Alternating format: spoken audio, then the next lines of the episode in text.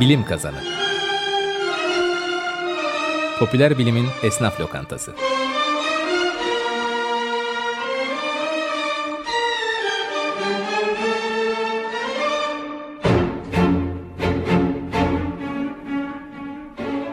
Hazırlayan ve sunanlar İlker Öztop, Alp Sipahigil ve Aysu Uygur.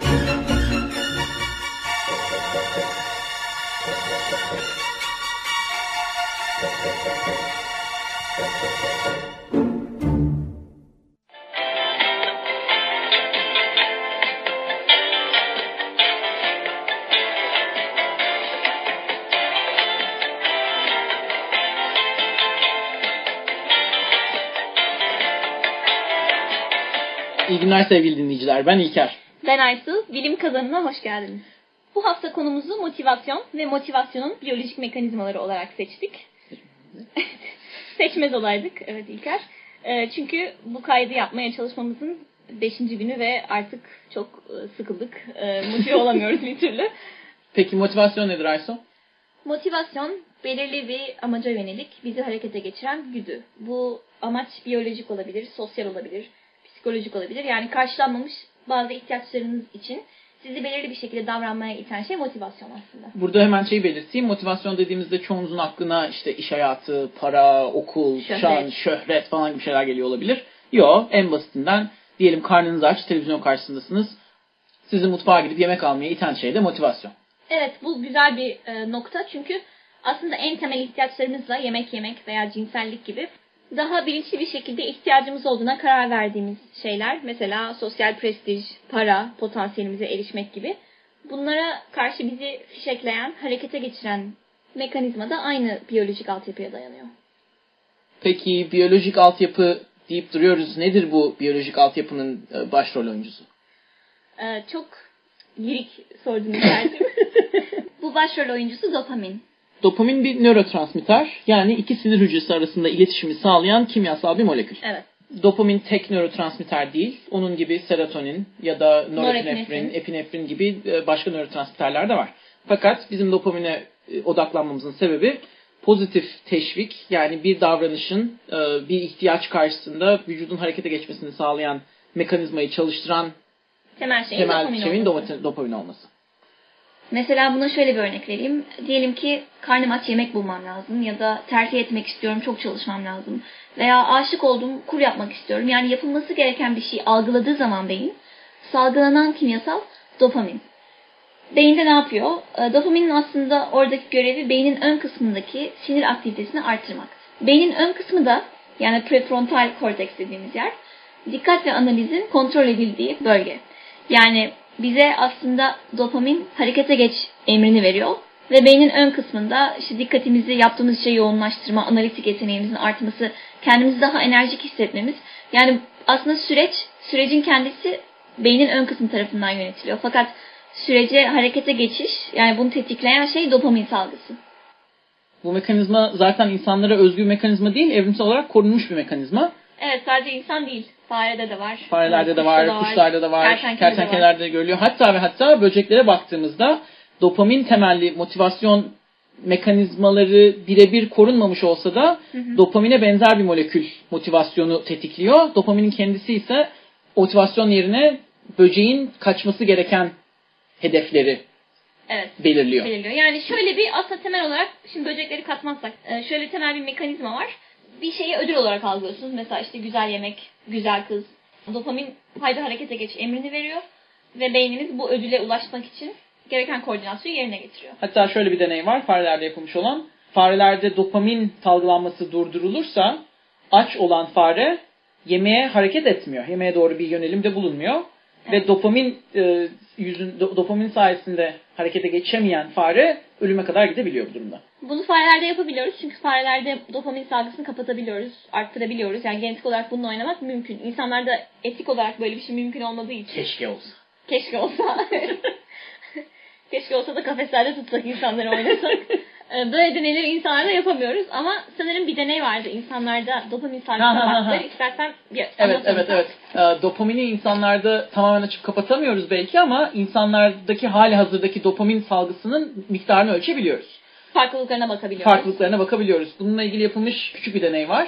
Şöyle yapıyorlar. 25 kişi alıyorlar ve bu gönüllülerin e, arasında şöyle farklar var. Bazıları profesyonel yaşamlarında daha motivasyon seviyesi yüksek yani daha motive insanlar. Bazıları biraz daha işte tembel insanlar kendilerini tanımlamalarıyla yani.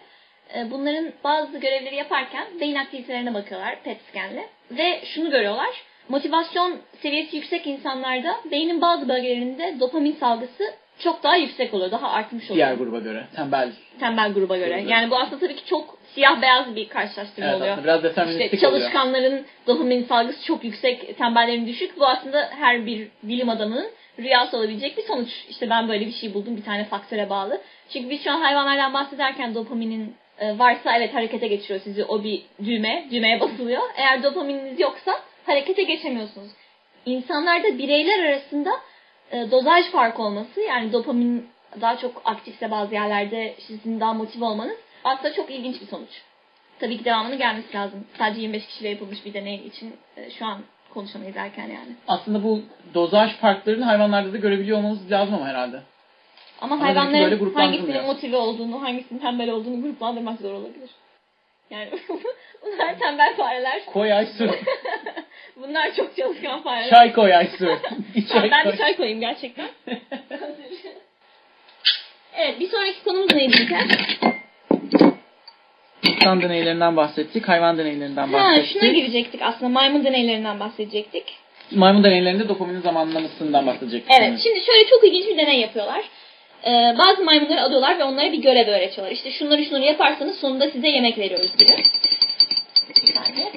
Ve maymunların yaptıkları görev esnasında görev bittikten sonra ödülü aldıklarında bütün bu süreç içinde dopamin salgılarını ölçüyorlar.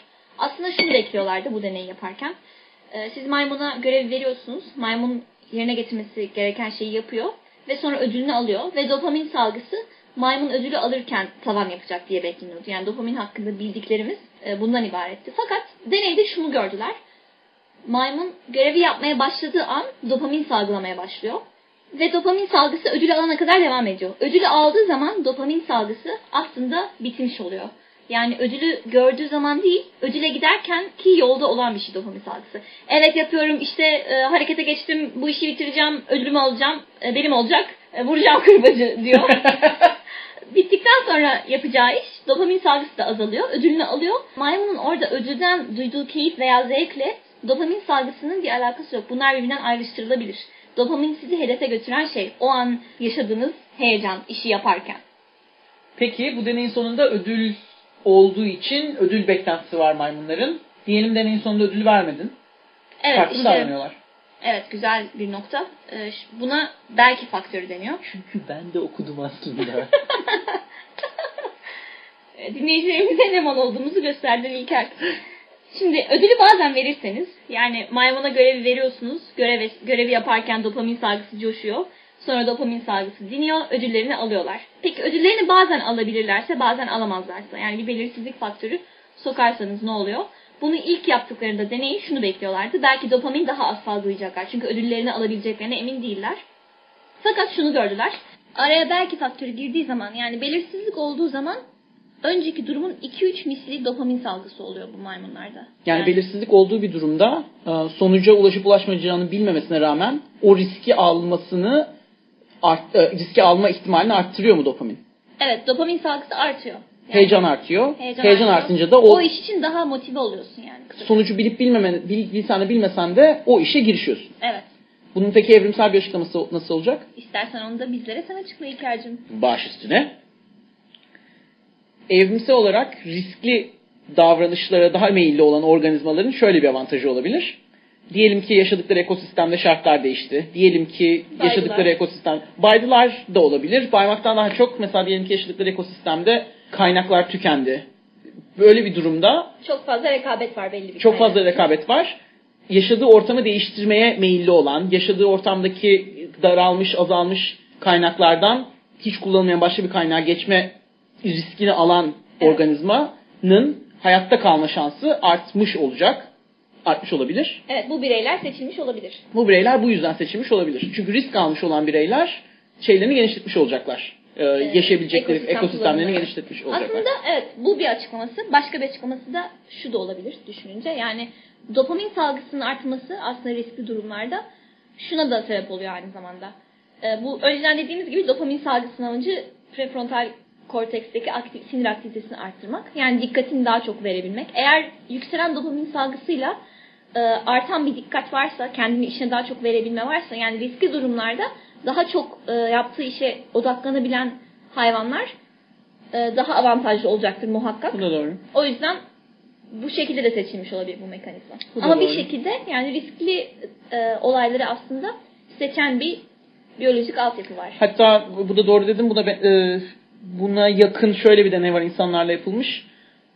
Tam olarak kumar değil ama karar verme e, üzerinden bir oyun oynanıyor. Bu nöroekonomi dediğimiz alanda olan karar verme oyunları oynatılıyor insanlara. Doğru cevapları verirlerse puan kazanıyorlar. Yanlış cevapları verirlerse puan kaybediyorlar. Bunun sonucunda da bir ödül var. Um, bu yarışma, yarışma demeyeyim de bu oyunu oynayan insanlardan iki grup oluşturuluyor. Bir gruba dopamine benzer bir e, ilaç veriliyor. Dopamin direkt olarak verilmiyor çünkü dopamin kandan beyne geçemiyor. Um, bu ilacın verildiği grup yani dopamine benzer ilacı alan grup bu yarışma süresince daha doğru kararları daha hızlı verip sonuçta daha çok ödül alıyor. Evet bu şeyle alakalı herhalde. Yani yüksek motivasyon hani mesela kendini bir işe çok verdiğinde zaman akışı durmuş gibi olur. Tamamen onu düşünürsün ve daha çok odaklanırsın ya o işe. Doğru. O zaman mesela ben öyle olduğum zaman çok daha başarılı olduğumu hissediyorum o işte. Daha sağlam yapıyorum. Ve eğer riskli durumlarda da aynı moda girebiliyorsam yani çok dopamin salgıladığım için o zaman riskli durumlarda başarılı olma ihtimalim artar. Tabii Ve- tabii yani aslında şimdi bak tekrar düşündüm şey kadar basit aslında. Çok ciddi, çok riskli sonucunun çok istediğin ama alıp almayacağından emin olmadığın durumlarda tabii ki de organizma bütün dikkatini oraya vermek isteyecek. Evet. Yani orada herhangi bir dikkatini dağıtacak. Senin bütün e, neyse o işte akli melekelerinin oradan başka bir yere gitmemesi için beynin elinden geleni yapıyor olacak. Evet ve işte bu e, yani aslında do- doğadan aldığım yani doğada bulunan hayvanların bu özelliğini e, çok iyi kullanabilmeyi başarmış bir endüstri var şu anda. O da kumar endüstrisi yani. Las Güzel. Vegas'ta, e, Kıbrıs'ta aslında insanların bu heyecanla oynuyorlar. Doğru. Orada herkes Orada da neden? Çünkü orada da sonuçta ödül alıp almayacağını bilmediğin bir durum var. risk alıyorsun. risk alıyorsun. Ama şöyle basit bir şey var orada numara var. O riskli e, o sonuca ulaşıp ulaşmamak için aslında yapman gereken bir becermen gereken bir şey yok. Tek Aynen yapman öyle. gereken tuşu çevir, kar- kart ta- tahmin et bilmem ne bilmem ne. Evet, yani kolay yoldan bayağı bir mutluluk e, kolay yoldan acayip dopamin salgılatıyorlar. Yani böyle biraz şey gibi diyebilir miyiz? şey. Üstelik şöyle bir aslında şöyle bir numara da var orada. Sanki şansın daha fazlaymış gibi görünüyor hep. Yani aslında diyelim ki 100 binde bir olsun senin o, o makineden para kazanma ihtimalin. Herkese hep daha çokmuş gibi gelir ya ya da kumarda para kazanan insanların haberleri bence hep biraz öne çıkartılır. Yani işte kazinomuzda e, gazinomuzda şu kadar gazino, e, kumarhanemizde şu kadar kazandı, bu kadar kazandı diye. Yani sanki o bence o biraz daha e, be- belirsizlik belki faktörünü daha güçlendirmek için çok daha mümkün bir şeymiş. Belki alabilirsin, belki alamazmışsın gibi. Demin açıkladığımızda neydeki şeye benzetiyorsun yani. Ee, 50-50 olduğunda dopamin tavan Evet. yapıyor. Bence 90-10 50-50, olduğunda evet. dopamin o kadar tavan yapmıyor. Evet, bence 50-50'ye yakınmış gibi gösteriyorlar. Aslında çok zor bir şey senin makineden çok büyük paralar kazanman ama hep sanki daha mümkünmüş gibi gel- geliyor bence insan Çünkü neden? Bir dakika çünkü neden? Çok basit şey e, hesabı bu. E, ihtimal hesabı. Yani Olasılık sen her hesabı. olasılık hesabı. Sen her şeyi çevirdiğinde, makineyi çevirdiğinde mesela pa- para çı- attığında hani yazı programı gibi denir ya. Evet, yazı programı mesela %50 zannediyorlar. %50 Evet, zannediyorsun. Hani ya kazanacağım ya kazanmayacağım zannediyorsun. Evet. Ama aslında o her an evet ya da hayır kazanmak ya da kazanmamak değil. O makine 100 bin kere çevrildiğinde ancak bir kere kazandıracak Evet, insan ama orada bir tane kazanmak, yüz bin tane kazanmamak varsa senin senin beynin onu kazanacağım veya kazanmayacağım gibi algılıyor. Evet. ilginç bunu düşünmemiştim. Kumar endüstrisinin sinsi yüzü. Bu arada radyolarını yeni açan dinleyicilerimiz için Açık Radyo'da, onun farkındasınız zaten, Bilim Kazanı programındayız. Aysu Uygur ve ben İlker motivasyonu konuşuyoruz bu hafta. O zaman Peki aslında- peki peki peki. söyle. Kumar endüstrisinin sin- sinsi yüzü şöyle bir şey var. Ödül kazanacağın bir durumda dopamin salgılıyorsun. Dopamin seni motive ediyor. Motive olduğun zaman ödüle doğru giden yolda yapman gereken iş neyse ona daha Evet. asılıyorsun, Ödül sistemi yapıyorsun. bu. Ödül Normal sistemi ödül sistemimiz. Burada bu sistemi nasıl bozabiliriz? Ya da bu, bu sistem Ne, ne şekillerde bozulabilir başka? Ha, güzel bir yere gidiyorsun. Mesela kumarda belirsizlik faktörünü getirerek Kumarda belirsizlik Yapay faktörünü bir getirerek şekilde. yapay bir şekilde. seni orada daha çok dopamin salgılamanı ve bu yani bunun verdiği bir işte e, nasıl bir his varsa artık insanlar bunun için kumar oynuyorlar. Yani bu aslında ödül sistemine bir çomak sokuyorsun. Çomak sok yani kısa devre kısa yol gibi bir şey mi orada ne oluyor? Yani yap, suni bir şekilde ödül sistemini sistemiyle oynuyorsun diye. Oynuyorsun yani ödülle hiç ulaşamasan da o noktada dönüp dolaşıyorsun. O- o dopamin motivasyon Dopamin döngüsüne dene, dopamin motivasyon dene, dopamin motivasyon dene. Yani ödül mekanizmasının içinde bir döngüde kayboluyorsun. Kumar bunu suistimal ediyor. Ödül mekanizmasını suistimal ediyor. Bunun gibi ödül mekanizmasını suistimal eden başka neler var? Koko. Yani uyuşturucu. Evet. Uyuşturucular aslında biz uyuşturucu diye hepsini Türkçe'de öyle grupluyoruz ama uyarıcılar demek daha mantıklı. Ee, uyarıcı ilaçlar alındığı zaman yine bu ödül mekanizmasına bir e, kısa devre atılmış oluyor. Çünkü Hepsi aynı şekilde mi çalışıyor? bütün bütün uyarıcılar mı? Bütün bütün uyarıcılar aynı şeyi mi yapıyor bilmiyorum ama mesela kokainin şöyle bir etkisi var. Aslında dopamin mekanizmasına direkt bir etkisi var kokainin. Ne yapıyor? Ee, biyokimyasal olarak dopamin salgılayan hücrelerin salgıladıkları dopamini tekrar geri almalarını engelliyor. Yani dopamini gören sinir hücreleri için orada bir konsantrasyon e, çoğalması oluyor. Çünkü geri alınmadığı için dopamin orada bir yığılma oluyor gibi düşün yani kafanda hücrenin önünde.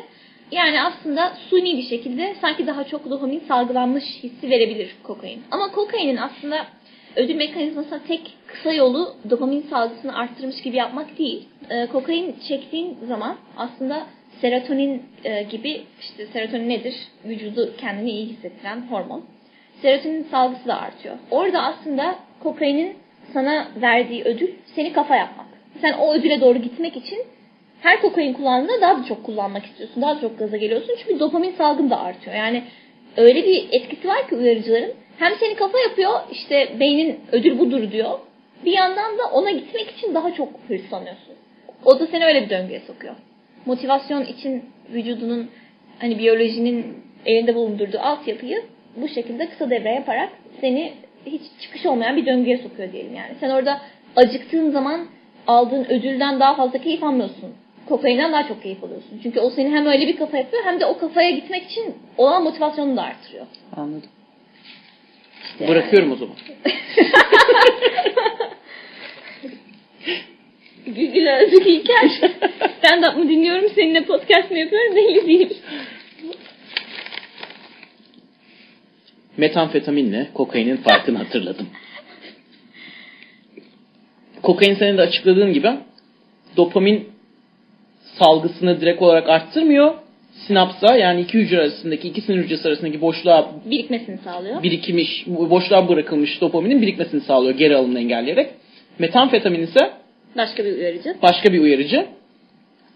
Dopamin salgılayan hücrenin içine girip dopamin salgısını arttırıyor. Yani aslında farklı mekanizmalardan iki uyuşturucu da dopamin gören sinir hücrelerinin gördüğü dopamini bir şekilde arttırmış oluyor. Ödül olarak sunduğu da sana salgılattığı serotonin ve endorfin gibi hormonların işte insanı soktuğu bu kafa olma hali. Aslında ödül sistemine e, suni bir giriş, gelişme ve sonuç sağlıyor uy- uyarıcılar. Herkes peki şey herkes aynı şeyi mi serotonin salgılıyor? Yok. Herkes için ödül farklı olabilir aslında değil mi? Like geldi. Evet, mesela e, sen like gelince motive oluyorsun. en büyük ödül like. evet. İstersen Şirketten bize- mesaj gelince de çok sevinirim ben. İstersen bize o döngüyü anlat. Facebook'tan like gelince nasıl heyecanlanıyorsun, dopamin salgılıyorsun. Biz senin ağzından dinleyelim bunları. ya bir dakika şimdi o kadar komik değil aslında bu doğru bence. Nasıl hani Facebook'a bir şey post ettiğinde gelecek like'ları düşünüp heyecanlanıyorsun. Orada kesin dopamin salgılıyorsun Ezik bence. var. Olabilir evet doğru o da bir... Sen mesela bilim bilmeyime bir şey bastığın zaman koyduğun zaman oradan toplayacağın repler için heyecanlanıyorsun. Yok ben promu yakıyorum ve ne neyse dur konuyu hakikaten e, ciddileşim konuyu buradan şuna bağlayayım. E, şimdi biz motivasyonun biyolojik mekanizmasının biyolojik yönlerini bu kadar anlattık. Aslında işin ekonomi ve psikoloji e, departmanlarının yaklaştığı bir boyutu da var. MIT'de bayağı meşhur bir deney. Bunu hiç duydun mu daha önce? Yok. E, yani bir anlatayım öyle duy istersen. Duymak istemiyorum belki. o zaman çık dışarı o zaman. çık dışarı. Tamam neyse başlıyorum deneyi anlatayım. Deneyin aslında sorguladığı kavram şu. İnsanları ne motive ediyor iş dünyasında? İnsanlar neden çalışıyorlar? Yani para için mi çalışıyorlar, e, statü için mi? Ve e, daha iyi çalışmalarını iş yerlerinde nasıl sağlayabiliriz? Hangi ödül daha çok motive ediyor Hangi ödül daha çok motive ediyor? Yani ödülü nasıl motive ettiğine değil de hangi ödülü motive ettiğine bakıyorlar. Deneyi dizayn ediyorlar. Deney şu bir grup MIT'li öğrenciyi alıyorlar. Ve onların yapabileceği fiziksel bir görev veriyorlar. Bir de zihinsel bir görev veriyorlar. Örnek veriyorum fiziksel görev nedir? Şu ağır kutuyu şuradan şuraya taşı. Daha ağırını buradan daha uzağa taşı. Zihinsel görevlerde puzzle'lar, bulmacalar. Ee, burada görevi başarıyla tamamlamanın ya da grup içindeki diğer insanlardan daha iyi tamamlamanın belli ödülleri var. Aha. Ee, üç farklı ödül var aslında. Bir ufak bir ödül var. İşte şu an sallıyorum 100 dolar. Orta ödül 500 dolar ve işte büyük ödül 1000 dolar diyelim ki. Eğer para ödülü daha büyükse insanlar fiziksel olarak Ödül beklentisi çoğaldıkça fiziksel performans da artıyor. Evet, daha çok ödül olduğunu bildiğin için. Ama zihinsel işlere gelindiği zaman, yani burada zihinsel iş dediğim öyle Excel'e işte şunları gireceksin gibi işler değil. Yani yaratıcılık gerektiren işler. Bulmaca çözmek, puzzle çözmek bunlar hakikaten kognitif aktiviteler. Konu bu olduğu zaman daha büyük para ödülünün vaat edilmesi insanlardan daha iyi performans almanı sağlamıyor. Yani bir şekilde insanların yaratıcı düşünmesi, e, yaratıcı bir iş ortaya çıkarmaları için para motive edici faktör değil orada. E ne peki? E, Ne motive edecek bu insanları? Tamam bu insanlar e, şöyle bu deneyden Seni beni.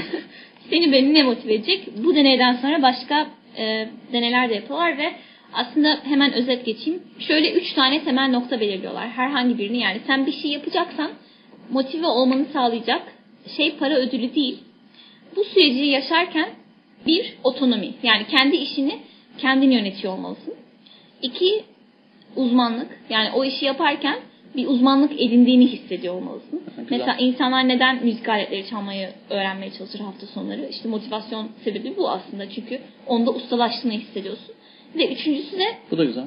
Evet, üçüncüsü de bir amaç. Yani manevi bir amacın olması. Senin ödülünün o olması. Yani ödül aslında zihinsel olarak daha iyi, daha yaratıcı bir şey koymak için, kendini ona vermen için en azından senin e, bir para ödülüne değil, aslında daha çok otonomiye, yani kendi kendini yönetebilmeye, e, uzmanlık kazanmana ve veya e, bir amaca ihtiyacın var orada. Nasıl bir amaca ihtiyacın var? Amaç derken yani daha ulvi bir amaç. Belki kendi kendini faydalı hissetmen olabilir. Mesela insanlar neden Wikipedia'ya makale yazıp gönderip duruyorlar? Çünkü faydalı bir iş yaptıklarını hissediyorlar. Orada motivasyon sebebi o kimse para kazanmıyor. Anladım. İşte böyle. Derli topladık. Vallahi konuyu yaladık yuttuk. Kapattık. İyiymiş. O zaman Enerji çok yüksek şu anda. o zaman toparlayalım ve sloganı patlatalım. Dur, önce e, internet adresimiz ve Twitter hesabımızı Tamam. dinleyicilerimize paylaşalım. İnternet adresimiz www.bilimkazani.org Twitter hesabımız Bilim Kazani. ve e-posta adresimiz de bilimkazaniposta.gmail.com Sloganımızı patlatalım. Patlatalım. Bilim kazan, Bir kepçe. ver lambayı. Görüşmek üzere.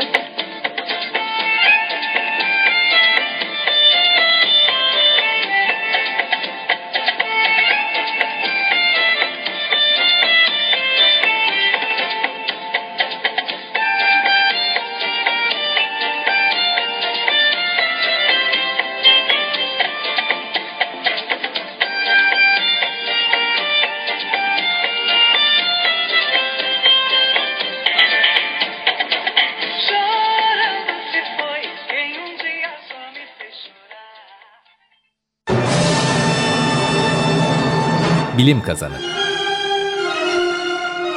Popüler bilimin esnaf lokantası.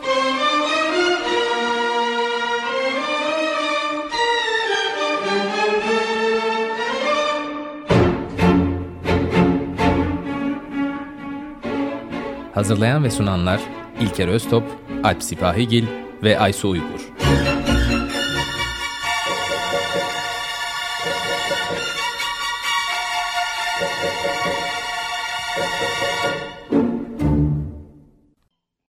Radyo program destekçisi olun.